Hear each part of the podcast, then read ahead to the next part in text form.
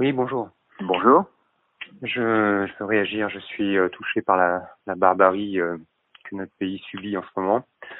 Et cette barbarie, ben, on peut s'attendre à ce qu'elle déclenche euh, des instincts vraiment primaires, et on, on en entend un certain nombre euh, à votre antenne, des réactions à chaud, euh, des volontés de, de, violence plus fortes que celles que nous subissons.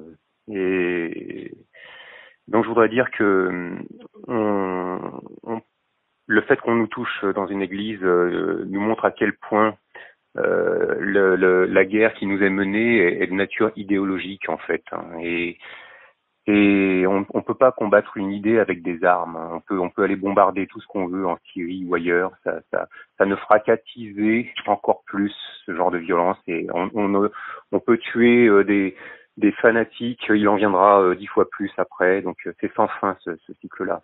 On, combat une idée avec des idées plus fortes que celles qui nous attaquent. Hein, et les idées plus fortes, nos gouvernements successifs sont incapables de les porter. Euh, il faut bien, faut bien se rendre compte que si aux yeux du monde euh, occidental, c'est-à-dire euh, en gros les États-Unis et l'Union européenne, euh, nous sommes agressés, il faut bien voir que dans le reste du monde, c'est-à-dire l'immense partie du monde, euh, nous sommes les agresseurs. Hein. Nous avons attaqué en premier euh, des pays de façon illégale et illégitime pour des intérêts vraiment odieux, hein, d'ordre de, financier, d'ordre d'armement, euh, d'ordre hydrocarbures avec du pétrole et du gaz en voiture, voilà.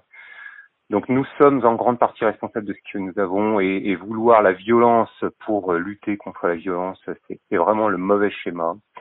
Et c'est le schéma dans lequel on essaie de, de nous entraîner. Voilà, donc j'invite tous, les auditeurs à réfléchir un petit peu. Il existe des solutions euh, beaucoup plus intelligentes. Euh, on, on ferait bien de commencer par quitter militairement les pays que nous occupons, euh, enfin, dans lesquels nous intervenons militairement de façon illégale.